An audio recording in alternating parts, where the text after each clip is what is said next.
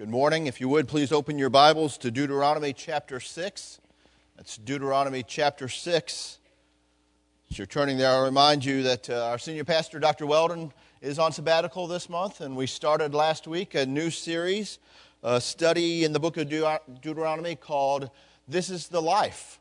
So we will continue on today looking at Deuteronomy chapter 6, but uh, uh, remind you that this is a great time for you all to be praying for our senior pastor as he's uh, gone for the month. Be praying that he gets an opportunity to be uh, refreshed, that he'll grow in the knowledge of the Lord as he, I'm sure he spends uh, more time in, in the scriptures uh, this month, and, and that uh, come February he'll come back uh, ready to continue leading the charge that he, he's leading us on each and every week. So be praying for him while he is on his sabbatical. Uh, before we look at our, our, passage before us this morning, I just want to remind you what's going on here in Deuteronomy as we get to uh, chapter 6. Chapter 5, last week we looked at uh, uh the giving of the, the, law for the second time, and uh, all of Israel has gathered together on this day to hear what it is that the Lord would have them do as they are about to enter into the promised land. We noted last week that there's a lot of similarities to Uh, what was going on in the days of Deuteronomy and what's going on in our world today. So we should take great heart at what we read this morning. So let's look at Deuteronomy chapter 6, beginning in verse 1. And remember, this is the Word of God. Now, this is the commandment, the statutes, and the rules that the Lord your God commanded me to teach you, that you may do them in the land to which you are going over to possess it that you may fear the Lord your God and your son and your son's son by keeping all his statutes and his commandments, which I command you all the days of your life, and that your days may be long. Hear therefore, O Israel, and be careful to do them, that it may go well with you, and that you may multiply greatly, as the Lord, the God of your fathers, has promised you, in a land flowing with milk and honey. Hear, O Israel, the Lord our God, the Lord is one. You shall love the Lord your God with all your heart, and with all your soul, and with all your might. And these words that I command you today shall be on your heart. You shall teach them diligently to your children, and shall talk of them when you sit in your house, and when you walk by the way, and when you lie down, and when you rise you shall bind them as a sign on your hand, and they shall be as front, frontlets between your eyes. You shall write them on your do- doorpost of your house and on your gates. Let's go to the Lord in prayer. Father, as we come this morning to this passage of your holy gospel, we would ask that your Spirit would be poured out here in this place today. And may we all grow in the knowledge of the Lord through your word. We pray this in Christ's name. Amen. Often, when we think about the call to missions, we think about maybe going to live out in the jungle in Africa or, or something like that. And to be sure, there, there are is need for many workers to go all around the world to take the gospel of Jesus Christ out all to all parts of the world. However, part of our wonderful inheritance of being part of a covenant family is we're called not just to take the, wor- the word of God cross culturally, but also to take it cross generationally. So let me stress that it doesn't matter if you're 8 or if you're 88, you are called to teach the next generation about the truths of God. There's not many things in the Bible that the Lord is more clear on than that one generation should be teaching the next generation the truth of God. So, when I talk about this morning teaching our children, let me emphasize I'm not just speaking of our biological children. But I'm talking about our children in the context of the covenant of God. Every child is your child here at St. Andrew's Presbyterian Church.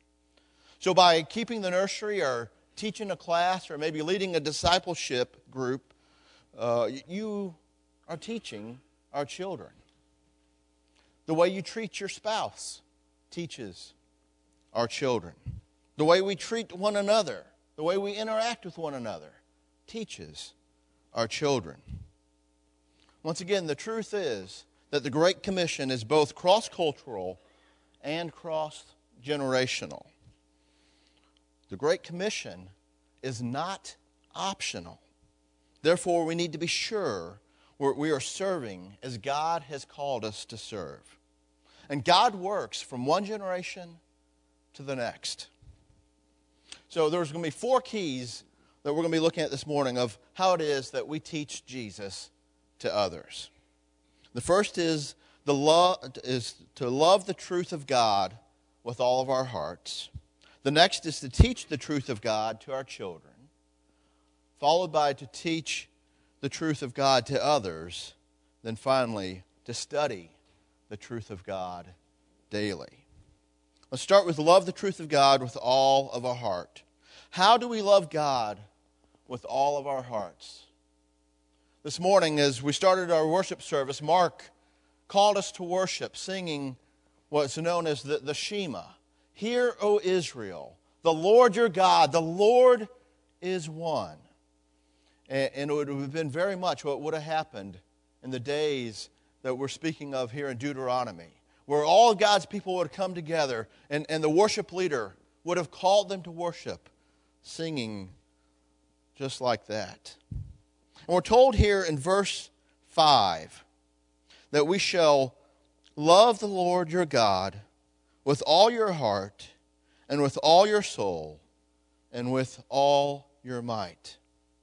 So God has all of his people gather, and he says, Love the Lord your God with all your heart, with all your soul, and with all your might.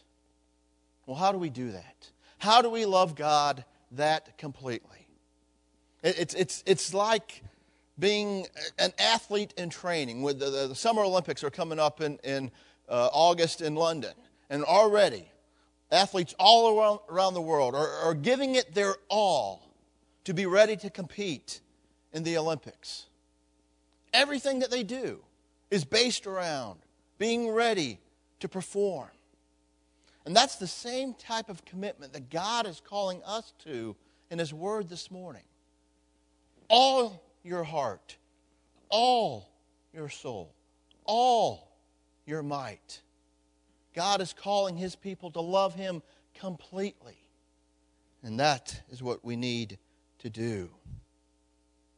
See, loving God involves more than just keeping His law.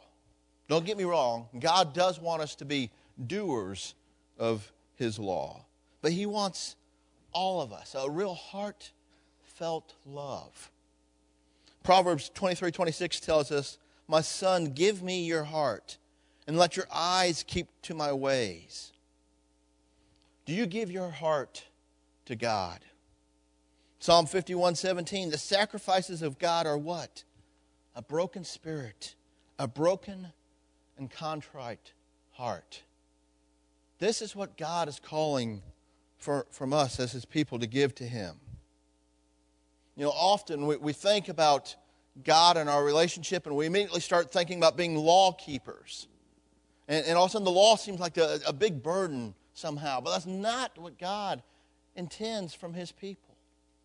He wants us to love Him with all of our hearts. And when we do, we'll see that His law is not a burden, but it's actually a tool to help us enjoy our relationship with Him even more.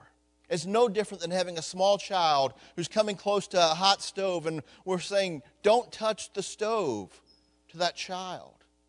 We're, not saying that to be mean to the child. We're not saying that to take away the joy of the child. We say that because we love the child and we know what's best. And, and, and it's exactly the same way that we should look at God's law. It is, it, it is there for our benefit. One of the ways that, that we love God, or show God our love, is through our worship. Last week we started to look at our verse of the year a little bit. That's found in Hebrews 10 24 through 25. And throughout the different uh, uh, information centers, th- these cards are there. And I encourage you to, to, to pick one or two up for, for your house, your office, or whatever. Take it home. It's our verse of the year for, for uh, 2012. And Hebrews 10 24 through 25 says, And let us consider how to stir up one another to love and good works, not neglecting to meet together, as is the habit of some, but encouraging one another, all the more as you see the day drawing near. Well, I see the day drawing near. The Lord Jesus is coming back. So I want to encourage you, as this verse says, that we should not to neglect to meet together. Talking about Sunday mornings in worship and other times when the church is coming together. I encourage you to be here, to have your families here. Let me be very clear. When, when you are here with your families, you are telling your families, this is important. We are to be here because God calls us to. He encourages us to, in the Old Testament and the New Testament, to come together. Let me be equally clear that when you choose not to, when you put the things of the world, be it extracurricular activities or, or sports or a job or whatever, ahead of meeting together, you're sending a signal to your family. You're telling your children these things, well, they're more important than the things of the Lord. We may try to get together with our children later and say, now, now you know that we don't really think it.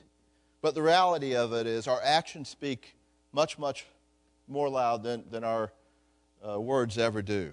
So I encourage you to come together. Do not ne- neglect meeting together in 2012 as we come together each and every week for the purpose of glorifying our Lord Jesus Christ together.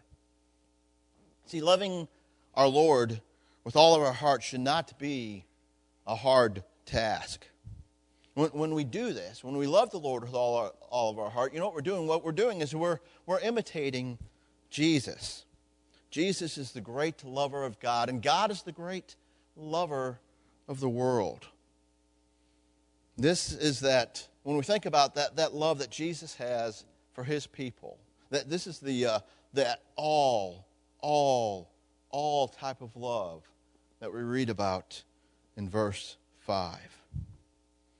Jesus himself confirms this as the great commandment in, in Mark 12 when he tells us, uh, when we read, uh, one of the teachers of the law came and heard them debating. Noticing that Jesus had given them a good answer, he asked them, Of all the commandments, which is the most important? The most important one, answered Jesus, is this Hear, O Israel, the Lord our God, the Lord is one. Love the Lord your God with all your heart, with all your soul, with all your mind, with all your strength. When we think about teaching Jesus, the most important thing is for us to become a lover of God. When we're a lover of God, then we'll be motivated to teach others. How much do you love God? Do you love God with all your heart and all your soul and all your might. Well, if the first lesson is to love the, the truth of God with all of our hearts, and the second lesson that, that we read here in our text this morning is that we should teach the truths of God to our children. This is a, the uh, covenantal approach of teaching Jesus. Once again, all of Israel is gathered. And, and with that Shema, where, where God where, where the, the leader would sing out, Hear, O Israel. He wants everyone to know these truths. And you better believe it was important for the children who are gathered to also hear the truth. We should not neglect to teach our children the truths of God. The reality of it, of it is it's a parent's duty it's our parents' diligence, and it's a parent's delight to teach their children. When I say it's a parent's duty, I'm saying that we are called to this task, that there's really no hiding from it. Most of the parents in here know Proverbs 22 6. Train up a child in the way he should go, and when he is old, he will not depart from it. And that sounds good and that's encouraging, and many of us have clung to that verse often. But I want you to understand it's a proverb. And so it, it has more than just that quick, simple meaning that we might think of. When we look at it more closely, it actually can be translated train up a child in his own way, and when he is old, he will not depart from it. See, it's a, it's a blessing, but it's also a warning that if we allow our children to go their own way, that when they grow old, that's the way they're going to be. We're, it's our, it is absolutely our duty to train up our children in the ways of the Lord. It also takes great diligence as parents to do this. It takes, it takes a lot of work. Look at, look at verse 7. You shall teach them, that's our children, you shall teach them diligently to your children, and you shall talk of them when you sit in your house, when you walk by the way, and when you lie down, and when you rise. Parents, we should be teaching our children the things of the Lord throughout the day, each and every day. Don't miss those opportunities to share the truths of God with your children. It's, it's, it's a wonderful way to constantly teach God is to just pay attention to what's going on in the world. Don't let that sunset set and just say, oh, isn't that a pretty sunset? Talk about the, the wonder of our Creator and, and the glorious uh, being that He must be to be able to create so wonderfully well. When, when your children come to you saying, I don't understand my math homework, sit down and help them.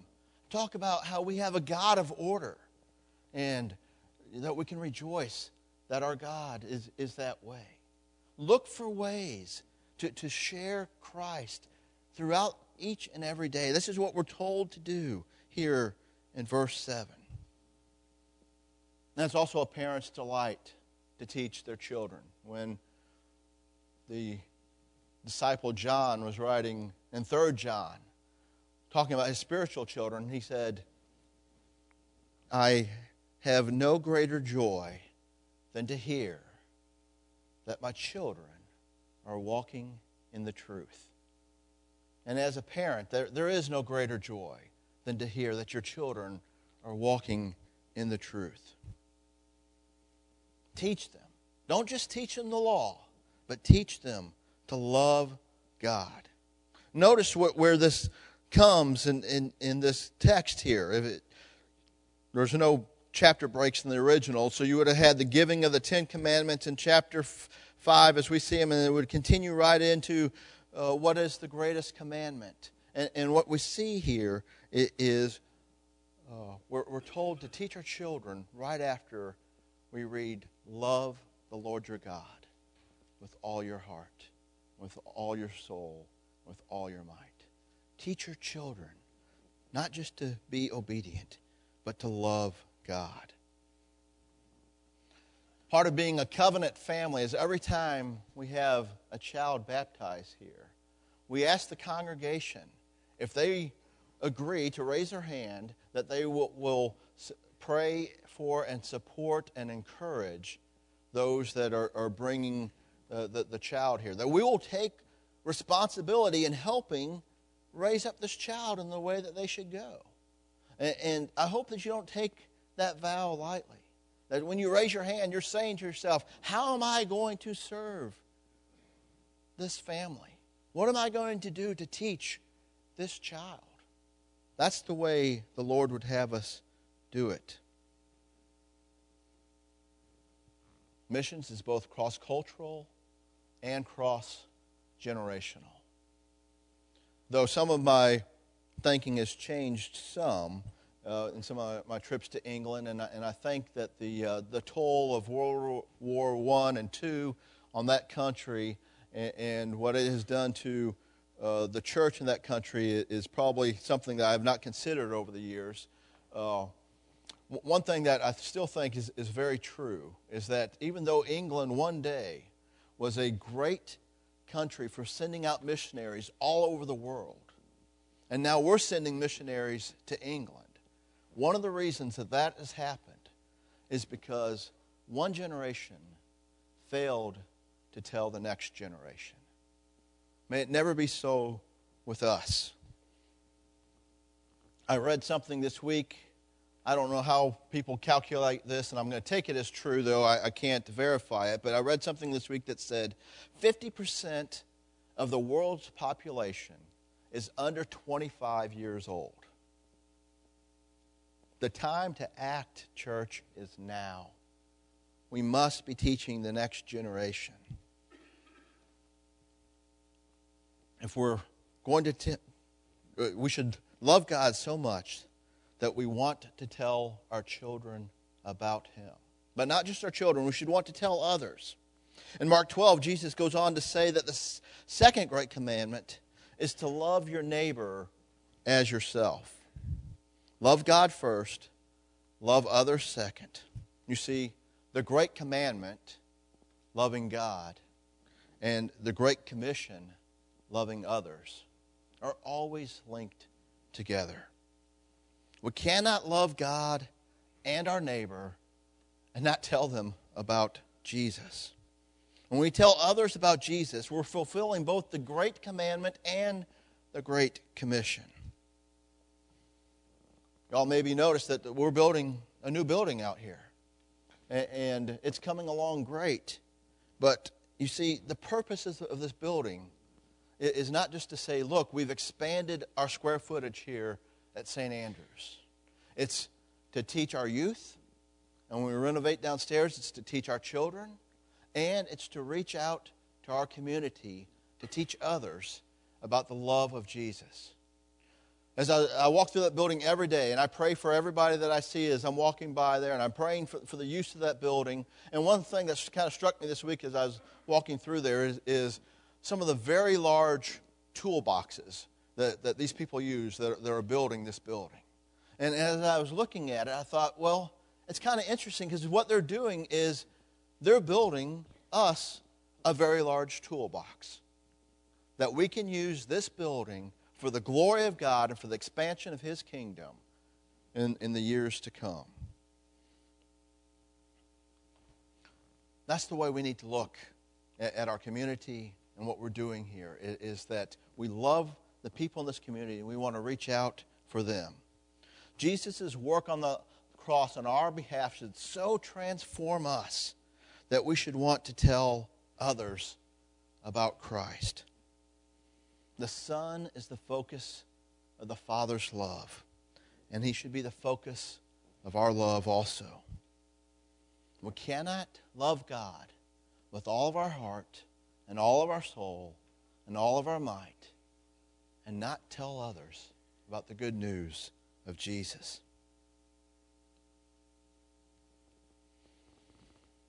Well, do you love God completely? Are you raising your children to love God? Are you reaching out to others and telling them about Jesus? Some of you may think, well, you've kind of stepped on my toes this morning. Well, I've kind of stepped on my own, I'll be honest with you. You might be asking yourself, how do I become more effective in teaching my children and others? Well, here's the answer we can best lo- love Jesus and teach others the love of God by being people of the Word of God. Look at verses 8 and 9 with me for a moment. You shall bind them as a sign on your hand, and they shall be as frontlets between your eyes. You shall write them on the doorpost of your house and on your gates. This is some extreme keeping the word of God in front of you right here. But this is exactly what some of the Israelite people ended up doing is they, they would write the truth of God and, and they would tie them to, to their cloaks so that they always had them here. Some of them would put frontlets with, with the truths of God right, right here so that no matter where they went, they could always look up and be reminded uh, of, of God's Word. It's always that idea of always having the Word of God in front of us. And we can do the same thing. And we don't have to dress like that. See, Christ is the Logos. John 1 tells us, In the beginning was the Word, and the Word was with God, and the Word was God. When we spend time in the Word, we spend time with Jesus. We want to be people that are known as people that spend time with Jesus. Remember when uh, Peter and John were arrested in the book of Acts, and, and, uh, when they're trying to figure out exactly who they were, people said, I know them. They're people that spent time with Jesus. Wouldn't that be a great way for people to refer to us? Oh, I know her. I know him. They spend time with Jesus. Give you a practical application here. On January 21st, we are having this Christian education conference here at the church. It would benefit everyone in this room to be present that day as we learn about being equipped for ministry. You see, Christ came that we might have life and have it abundantly. God wants us to study His Word, not so that it becomes some sort of burden to us, not so that uh, it, it becomes tiresome to us, but so that we can have abundant lives. And so that we can teach our children to love God. Not just so that they'll be dutiful, but so that they will have abundant lives. The next couple of chapters in the book of Deuteronomy warns people what happens when you take your eyes off the Lord. It's not a, a real pretty sight, to be honest with you. We don't want to be those people. Instead, 2 Corinthians 3:18 says, "And we who with unveiled faces all reflect the Lord's glory are being transformed into his likeness with ever increasing glory, which comes from the Lord, who is the Spirit." In other words, we grow in our capacity to show Christ to others by being like Christ. And we're made like Christ by the transforming power of His Word. And when we are transformed through the love of God, then we can teach others about His truth. Christ has not called us to do anything that He's not willing to lead the way in. In our text here this morning, we see that we're called to love in a way that, that almost seems impossible. Yet Christ's love for his people is deeper and truer and more perfect than what he's calling us for. We should want to tell others the story of Jesus and his love. And we can do this best when we love the Lord our God with all of our heart, with all of our soul, and with all of our might when we give our all for Jesus. Let's pray together. Lord, I thank you for your word and the time that we've had this morning to look at it. Father, it's my prayer that the Holy Spirit would not just let the words sit here in the air and go away, but that He would take them and, and, and drive them deep into our hearts, that we'd be changed because of your word. We pray this in Christ's name. Amen.